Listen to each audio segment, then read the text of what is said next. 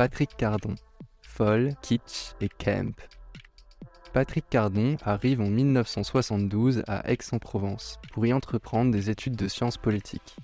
C'est là-bas qu'il découvre le phare, s'entoure d'un groupe de folles et mènera de multiples actions culturelles et politiques LGBT. En se promenant à travers les rues d'Aix-en-Provence, Patrick Cardon nous raconte le coup d'éclat de ses candidatures homosexuelles aux municipales puis aux législatives, sa fondation du premier centre culturel Kemp et plus tard de la maison d'édition Question de genre GKC à Lille.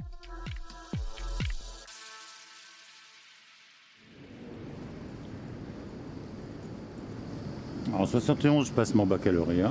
Je viens de Tourcoing. hein. Et je dis à la fille avec qui je suis, écoute, si tu viens avec moi, on va à Aix-en-Provence, comme ça on va s'amuser. Parce que je voulais faire sciences politiques. Autrement, on va à Strasbourg. Je vais tout seul à Strasbourg et je vais m'ennuyer, mais je vais faire des études là-bas. C'était la réputation qu'avaient ces deux villes. Et on a pris le vélo et on est arrivé en vélo à Aix-en-Provence. Au mois d'août, le jour d'une fête religieuse.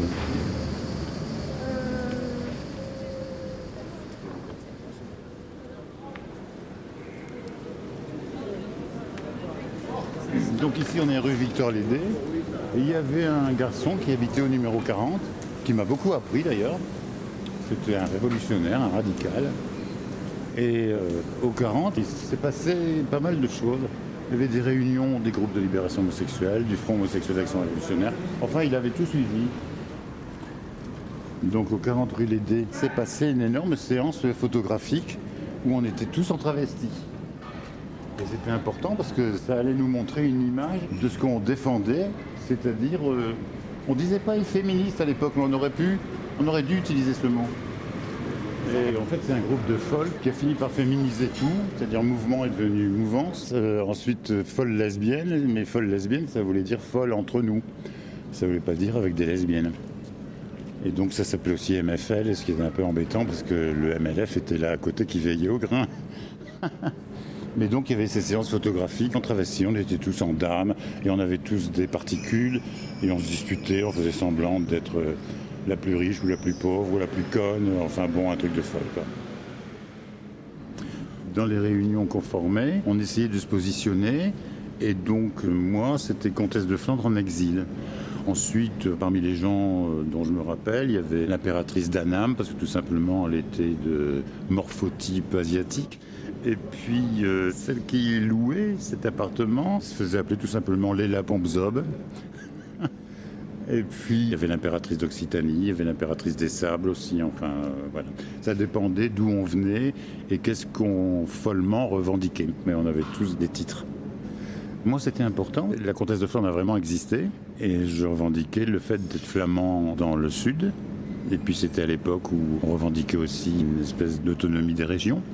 Par exemple, l'Europe des régions, on n'en parle plus. Après, moi, j'ai développé un peu la chose, mais au départ, non, c'était vraiment un truc de folle spontanée. De toute façon, tout ce que je vous raconterais, c'était dans une ambiance spontex. Au niveau local, on ne justifiait pas forcément à quoi on s'identifiait. Mais après, j'ai trouvé que c'était très intéressant, ces histoires de titres. À Paris, par exemple, ils me disaient, mais chez nous, c'est pas comme ça. Parce que commençait à naître un mouvement homosexuel avec une belle image masculine. Mais ici, on avait toute une tradition. Par exemple, au théâtre, il y avait les Mirabelles, qui était aussi un spectacle de travestis. On était vraiment dans cette ambiance-là. Je ne sais pas pourquoi ça s'est passé à Aix-en-Provence. Parce qu'à Paris, il se passait pas grand-chose. Euh, on avait fait une revue aussi. C'était la première revue euh, homosexuelle décadente. Fin de siècle, un seul numéro. C'était en photocopie, avec un mec aussi qui nous aimait bien et qui avait couché avec l'un d'entre nous, qui était plus ou moins trans aussi, qui nous faisait des prix donc. Et en couverture, c'était quelqu'un qui était considéré par un médecin comme arachnoïde, parce qu'elle avait des longs membres. Il avait trouvé ça rigolo. Donc on avait mis son certificat médical dans la revue. Et cette revue, donc j'ai parlé de la couverture, mais à l'intérieur, il y avait une interview du maire, sur les deux pages. Joassin à l'époque. Et à un moment, je me rappelle un disquaire qui était certainement gay, me dit non seulement je prends une pub chez vous, mais je dois payer le numéro. Enfin, c'était, on n'y connaissait rien. Et ça a bien marché, on mettait ça dans les libraires à Avignon, etc. Il y avait une demande. Il y avait une demande, mais nous, on n'était pas pro du tout. Là aussi, il y avait des radios alternatives, et ils étaient contents de nous accueillir. Et alors là, comme on était folle, c'était des opéras, quoi. L'hymne à la reine d'Angleterre, des choses comme ça. Enfin, c'était des choses amusantes. C'était jamais on veut être connu, on voulait pas être connu en fait.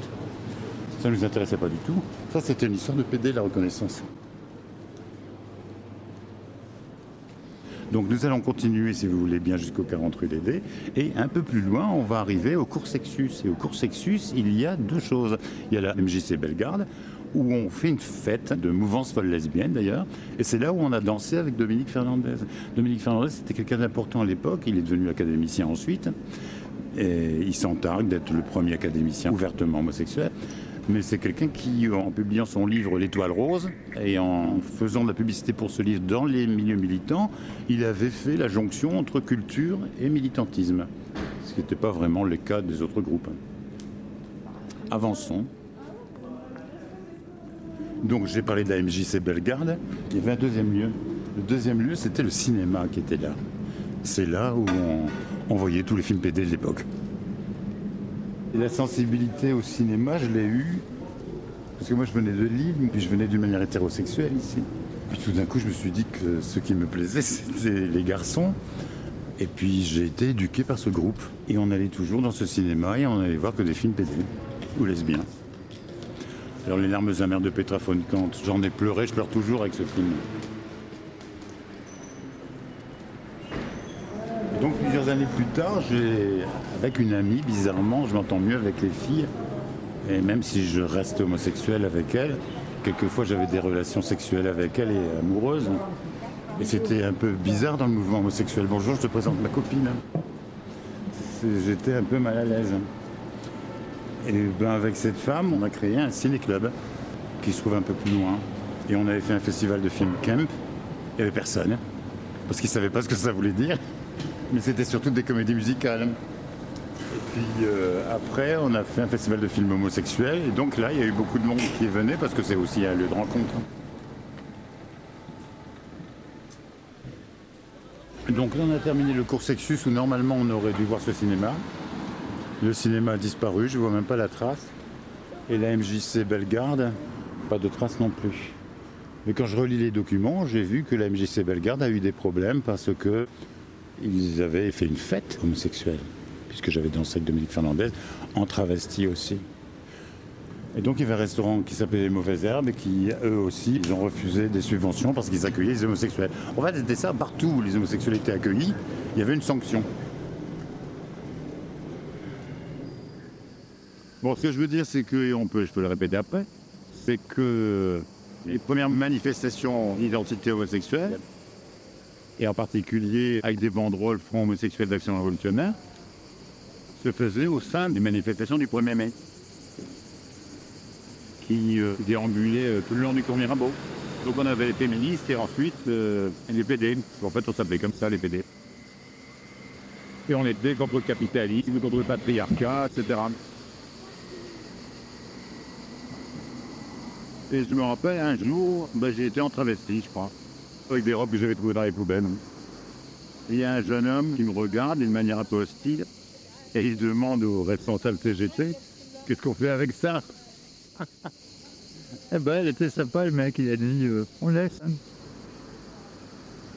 Et c'est comme ça que j'étais allé au CAPES aussi. C'était vraiment débile parce que donc je, me, je vais au CAPES en travesti avec une belle robe noire. Il y a un camionneur qui passe en disant c'est le carnaval. Et moi, je rentre dans la classe et j'ai fait pour faire mon examen de CAPES de sciences économiques et sociales. J'ai dû perturber toute la classe, mais personne ne m'a rien dit. Parce que j'étais pas vraiment en travesti, tu vois, ça, si j'étais en travesti, mais pas en dame, pas en demoiselle, ça ressemblait à rien. Les premières grosses manifestations, c'était en 1977, parce qu'on avait décidé de participer aux élections municipales. Mais bien avant, on avait bien travaillé plein de choses.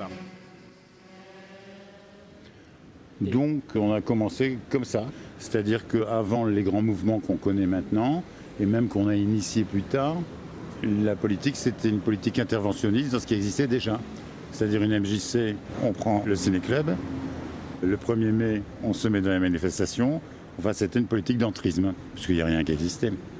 Et quand on se présentait aux élections, Euh, dans le Provençal, ça n'existe plus maintenant, ça s'appelait comme ça. C'était l'un dans l'autre, ils sont bien 41, parce qu'il fallait 41 candidatures. Et j'avais été convoqué par le préfet aussi, qui me disait écoutez, monsieur Cardon, il y a un problème. Vous utilisez les panneaux d'affichage pour les élections, c'est de l'argent public. Et si vous continuez, je vous fais un procès, parce que regardez le nom là que vous avez mis dans les listes des 41 personnes, la plupart étaient fictifs. Et puis je m'étais trompé d'adresse aussi, des choses comme ça, quoi. Ça a été fait euh, d'une manière un peu rapide. Mais quand même, là aussi, on faisait de l'entrisme. L'entrisme dans les élections. Et quand ils m'ont interviewé au Parc Jourdan, quand c'est passé à l'antenne régionale puis nationale, quand ils me posaient la question, mais oui, mais comment vous voulez participer au municipal, enfin à l'équipe municipale, on n'avait rien à dire. Le truc ridicule que j'ai dit, ben on rase tout et on met tout au vert parce qu'on était très écologiste déjà. Mais pourquoi ça s'est passé à Aix-en-Provence? À Aix-en-Provence, il y avait un gros mouvement féministe. Il y avait aussi des grands procès. Je pense des procès pour l'avortement, des choses comme ça. Il y a une librairie de femmes aussi. Une librairie de femmes et un restaurant de femmes. Et je leur avais posé déjà la question, moi, si je viens en travesti et que je suis agressé dans la rue, est-ce que je peux me réfugier chez vous? C'était déjà le grand questionnement. Ils n'avaient pas des oui non. Ils ne savaient pas quoi faire avec les transgenres.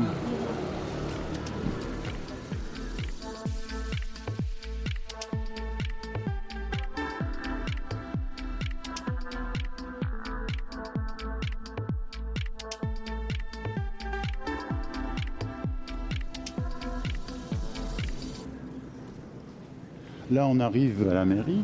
Et à la mairie, je me rappelle, j'étais tout seul parce que tout le monde était parti travailler. Et j'assistais aux résultats des élections. Et j'avais 0,85% des voix au centre-ville. Et c'était assez marrant parce qu'il y a un village où il y avait une voix pour notre liste à nous. Et il y a des gens qui disaient qu'ils ne me reconnaissaient pas, qu'ils ne savaient pas qui j'étais, mais j'entendais des gens dire Mais c'est quoi ce machin? Comment il y a pu y avoir une liste homosexuelle à Aix-en-Provence? Qui était devenue la ville des PD. C'est aux législatives j'ai eu 0,97% parce que les municipales, c'était que des candidatures fantaisistes. On a profité que les élections municipales étaient toujours annulées. Donc on s'est dit, ils sont annulés, ben nous, on va dire qu'on y participe. Et la première, on avait convoqué des journalistes. Et il y avait en particulier l'AFP, et donc là, on a fait une conférence de presse et ça a donné dans Libération deux pages entières ou une page entière. Je pense que c'était signé Jean-Luc Hennig où en grand c'était marqué la société sera homosexuelle ou ne sera pas. Donc évidemment, au premier degré, tout le monde disait ben non, comment on va pouvoir se reproduire, alors qu'en fait on expliquait bien que ça voulait dire qu'on voulait l'égalité homme-femme et plus de discrimination, etc. Peut-être en passant par là. Elle est belle, hein, cette tour de la mairie. Après la mairie, il y a deux places autour de la poste. Au réfectoire universitaire, il y avait des tables entières occupées par nous. Il y avait là aussi des tables de café. On était à 20-30. Et ça venait de partout. On se draguait plus ou moins et on se rencontrait comme ça. On faisait tous partie du groupe de libération homosexuelle. Donc si euh, on part du Front homosexuel d'action révolutionnaire, la révolution s'intéresse plus tellement les gens, les gays commencent à vouloir être reconnus et donc à vouloir être normalisés, il n'y a plus personne. Donc on se dit on va se mettre avec des hétéros. Donc c'était la partie sexpol. Et il y avait une grande grève de sciences économiques à laquelle on a participé. Ça c'était le gros truc. Et puis après, au sein du groupe de libération homosexuelle, donc il y a des gens qui ont dit ben oui, mais nous, on est féministes, nous, euh, on est des folles, c'est pas pareil que les PD qui sont plutôt du côté des travailleurs, des syndicats, et qui veulent être normalisés, et qui sont hiérarchisés, et qui demandent des choses que nous, ça ne nous intéresse pas. Même si dans les élections, il y a eu une première phase où on disait ben nous, c'est mouvement sur les lesbiennes, il y avait moi comme candidat principal, et puis ensuite il y avait une, une lesbienne qui s'est mariée avec un PD qui a eu plein de gosses. bon, c'était un peu ça à l'époque. Côte d'Ivoire, on n'était pas vraiment dans des catégories. On était une catégorie un peu explosive hein, et explosée. Voilà, donc c'est pour dire que moi j'aimais beaucoup la première partie qui racontait notre histoire, et l'autre partie c'était des revendications euh, normales, quoi. C'est-à-dire on veut une reconnaissance des transsexuels, on veut être reconnu comme discriminé, euh, enfin des choses qui ont évolué ensuite. Mais ça c'est pas moi qui ai rédigé ça, j'aurais eu honte. Hein. Mais alors, au Palais des Congrès, où on arrivera peut-être après l'éventail, donc qu'est-ce qui s'est passé? Il y avait des affiches partout qui étaient un peu anti-hétérosexuelles d'ailleurs, mais les gens ne savaient même pas ce que ça voulait dire l'hétérosexualité. Je me rappelle d'une jeune fille qui disait, ça veut dire quoi les hétéros? Moi-même, je ne savais même pas quoi dire. Enfin, j'ai fini par lui expliquer. Et au Palais des Congrès, il y a eu énormément de monde. Là aussi, il fallait gérer. Donc on était à 4-5 à dire ce qu'on voulait dire. Et je me rappelle que moi, je voulais mettre des chansons de Sheila, de Petula Clark, euh, pour faire un peu plus rire les gens. Et il y a eu une très bonne ambiance. Puis à un moment, il y a des militaires qui sont venus. Alors on s'est dit, oulala, parce qu'on avait une image de l'armée, et ici, il y a une école militaire. Mais pas du tout, ils étaient là pour dire qu'il y avait de la discrimination dans l'école militaire et qu'ils étaient là pour ça. Pour dire, on existe aussi dans l'armée. Et je me rappelle que pour financer le palais des congrès, j'avais un ananas que j'avais trouvé aussi dans les poubelles. Et puis euh, je m'étais promené au gazelle avec cet ananas et ça s'appelait la quéquette de l'ananas. Et les gens avaient mis beaucoup d'argent. Donc là, on va passer euh, sur la place du Palais de Justice où il y a un grand marché aux livres. On allait toujours euh, chercher des bouquins PD dans, le marché aux livres. Donc autant on choisissait des films PD et on y allait ensemble, autant on allait au marché du livre et on se disait et ça, comment ça peut être PD Parce qu'évidemment, c'était pas marqué PD dessus. Parce que la bibliothèque avant, c'était pas une bibliothèque gay, c'était une bibliothèque marxiste et freudienne. Hein. C'était Marx et Freud. Puis euh, à un moment donné, on a dit, on a compris, on va pas en rester là. Maintenant, ce qui nous intéresse, c'est les trucs PD. On s'est dit, on va arrêter, mais parce qu'on était euh, dans la mouvance gauchiste et on en avait marre des gauchistes. On en avait marre des théoriciens qui voulaient l'abolition du capitalisme et du patriarcat, mais dans la vie quotidienne, c'était nul. Les folles, elles voulaient tout détruire, en fait. C'était eux, les vrais anticapitalistes et les vrais antipatriarcaux. Et nous, on considérait qu'on était les vrais PD, les folles. Et à un moment, on avait baptisé les GLH, les groupes de libération sexuelle qui avaient fleuri un peu partout, comme groupe de libération de l'hétérosexualité. Finalement, on n'était pas si bête que ça. Et d'ailleurs, il y avait un GLH à Paris qui s'appelait GLHPQ, politique et quotidien. Donc j'étais proche d'eux, et qui était proche des situationnistes aussi. Bon, un peu macho quand même. Hein. Ils aimaient bien la racaille. Hein. Ils étaient euh, pour les berbères, contre les arabes, ils étaient contre les rapports de domination. ils aimaient bien niquer avec eux, quoi. C'est comme ça qu'on me l'a dit. Hein. Quelqu'un disait, bah oui, mais lui, il y avait un désir pour les gauchistes. Un désir homosexuel pour les gauchistes et pour les gens à protéger, les maghrébins, euh, choses comme ça. C'est pas inintéressant, en même temps, euh, ça veut dire aussi, bah oui, on profitait de la misère des gens pour faire l'amour. Il faudrait revoir ça, en fait. Daniel Guérin et Jean Genet te disent euh, Daniel Guérin, qui était euh, fils d'un armateur, je pense quelque chose comme ça, j'ai connu le peuple en couchant avec lui. Et puis Jean Genet, j'ai épousé la cause palestinienne en couchant avec eux. Bon, c'est plus tellement drôle aujourd'hui. Il faudrait revoir un peu tout ce panthéon. Parce que MeToo chez les PD, ce serait important de le faire. Mais sans être homophobe. Donc ici on a le palais de justice et là il y avait le marché aux livres. Et la petite rue que vous voyez là, c'est là où il y avait les manifestations euh, contre les, les gens qui voulaient punir les avorteurs. Le MLAC, Mouvement de libération pour l'avortement et la contraception.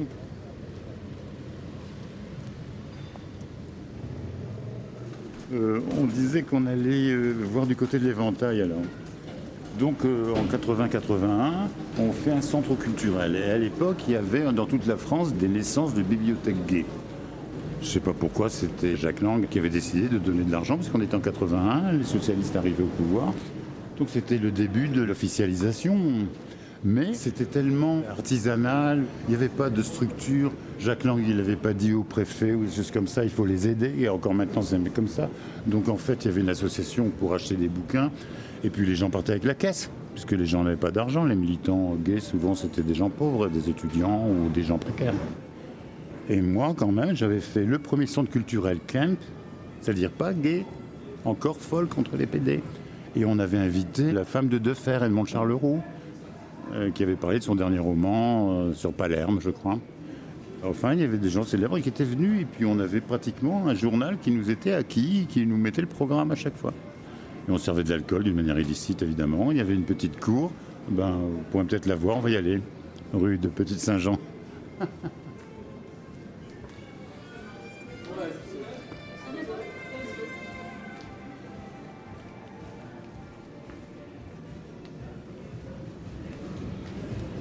euh, cet endroit, l'éventail, donc il y avait trois pièces. Une pièce qui était un bar, un salon de thé. On voulait faire une petite salle de cinéma, mais je suis parti avant. Et puis une salle d'accueil une bibliothèque. Un peu ce que je vais finir par faire à Lille quelques années plus tard. Mais c'est devenu le QG des élections aux législatives. Ben, c'est là où on rencontrait les gens qui nous finançaient. On était dépassés par tout ce qu'on faisait, mais on était content de le faire. Donc on entre dans la petite rue Saint-Jean où on a créé le premier centre culturel gay qui s'appelait donc Kemp parce qu'on voulait élargir à la culture l'affirmation homosexuelle. Et donc je ne sais pas si on aura accès, mais il y avait une petite cour. C'était cambriolé aussi juste après les élections, je ne sais pas pour quelle raison, avec des inscriptions. Peut-être j'ai encore des photos de tout ça. Euh, voilà donc, il y avait une cour. Et à gauche, qu'est-ce qu'il y a À gauche Parce que là, on est en présence des nouveaux habitants de cet endroit. À gauche, qu'est-ce qu'il y a À gauche. Il y a une entrée à gauche. C'est un garage Bah, vous voulez rentrer? Ah, moi, je veux bien. Ah, bah, c'est ouvert. Ouais, c'est- c'est pas normal. Merci bien. Bon, voilà, c'est devenu des garages, effectivement. Mais c'est là où il y avait trois pièces. où Il y avait un centre culturel camp LGBT. Ah ouais? Ouais, mais là, franchement, on va même pas mettre une plaque. hein. Et on avait une terrasse ici, où il y avait René Tsekati qui venait. Et euh, le méchant, là, celui qui est devenu méchant, Renaud Camus. Il était passé, il avait dit dans un article de journal, je suis passé, il n'y avait personne. Bah oui, il était passé, il n'y avait personne. bah, c'est la première fois que je le vois dans cet état-là. Merci, mademoiselle. Pas de soucis. bah bon. Merci. Que vous faites On continue. L'histoire homosexuelle d'Aix-en-Provence dans les années 70. Super. Et le candidat législatif en tant qu'homosexuel. Mais c'est quoi Ça votre s'appelle nom? Alternative 81. C'est quoi votre nom? Pardon. Pardon Enchanté 70 ans le 29 juin. Ah, ah, vous les faites pas, hein Merci. Il y a toujours de l'autre consolation. Bon bah, bon après-midi à vous. Bon, donc là on a fait l'éventail. Après, quand j'ai fermé, je suis parti au Maroc et j'étais content de partir. Parce que qu'est-ce que je pouvais faire à part euh, vendre des alcools d'une manière illicite? Moi, je n'avais plus de revenus, plus de bourse, plus rien. Donc, on peut passer par là. C'est la rue de l'Italie. Là, j'ai une petite anecdote. Il y avait un avocat. Nous, on disait groupe de libération homosexuelle. Mais il y a plein d'endroits où ça ne se disait pas groupe de libération homosexuelle. Ils avaient peur du mot homosexuel parce qu'il fallait avoir un comportement euh, bourgeois, comme on disait. Même le phare était enregistré comme front humanitaire antiraciste. Nulle part il y avait le mot homosexuel. C'était l'amour qui ne disait pas son nom. Et donc on était aussi le premier, donc pas moi, hein, le groupe de libération homosexuelle est inscrit comme groupe de libération homosexuelle, l'association 1901. Et là il y avait un avocat, je vais la voir, je dis est-ce qu'on peut avoir le- la déclaration? Elle nous suivait en fait au journal officiel. Elle disait je vais faire un papier, il faudra quand même payer la secrétaire. hein. Mais on va pas faire ça chez moi, on va aller dans un café. C'était fou.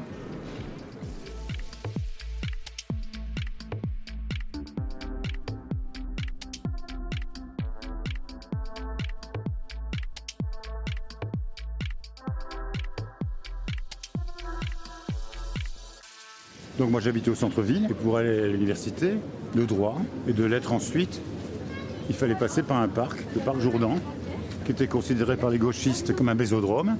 Effectivement ça l'était. Et là je révisais et je revenais avec quelqu'un ou non. Et après avoir traversé ce parc Jourdan, il y avait euh, un restaurant qu'on appelait les Gazelles. Et à l'entrée de ces Gazelles, il y avait marqué à gauche, et resté très longtemps, un autre endroit qui s'appelait les Cucs aussi, où c'était un autre restaurant universitaire, il y avait FAR, F-H-A-R, Front homosexuel d'action révolutionnaire. Avec un signe intéressant dont il faudrait faire l'histoire aussi, qui date de l'Antiquité gréco-romaine, c'est un phallus ailé. Le phallus ailé, voilà, qu'est-ce qu'il fait là-dedans? Enfin, c'était ça, c'est-à-dire en fait, euh, les bites, quoi, je suppose. Les bites révolutionnaires. Et donc du coup, on faisait des réunions du phare un peu partout en fait. C'était vraiment un groupe qui se réunissait au restaurant des Gazelles sur la pelouse, dans le réfectoire, dans les bars de la mairie dont je vous parlais, et après à des occasions euh, comme la manifestation du 1er mai, etc. C'était un groupe qui se déplaçait d'une manière assez homogène, avec des gens un peu différents, mais le groupe était toujours là. Donc c'était quand même une vie assez difficile parce que très précaire et on était un peu des étudiants à vie en fin de compte. On était vraiment voués à la recherche qu'on a de plus en plus dirigée vers l'homosexualité. Et en particulier moi, ça m'a tellement frappé que j'ai fini par faire une bibliothèque énorme. Je suis allé en Algérie même avec une voiture avec une malle entière de bouquins. Au Maroc, je recevais les guépiers aussi. À un moment, le facteur me dit Ben non, monsieur, il y a des choses qui ne passent pas. Et j'ai continué à rédiger aussi pour le guépier. Et quand je suis arrivé euh, d'Afrique du Nord, comme on va dire, été muté à Lille. Et là, j'ai fréquenté euh, quelques personnes. J'ai créé les Flamants Roses. Et puis ensuite, euh, en approchant de la mairie, ils m'ont dit on vous donne de l'argent pour faire un centre de documentation LGBT.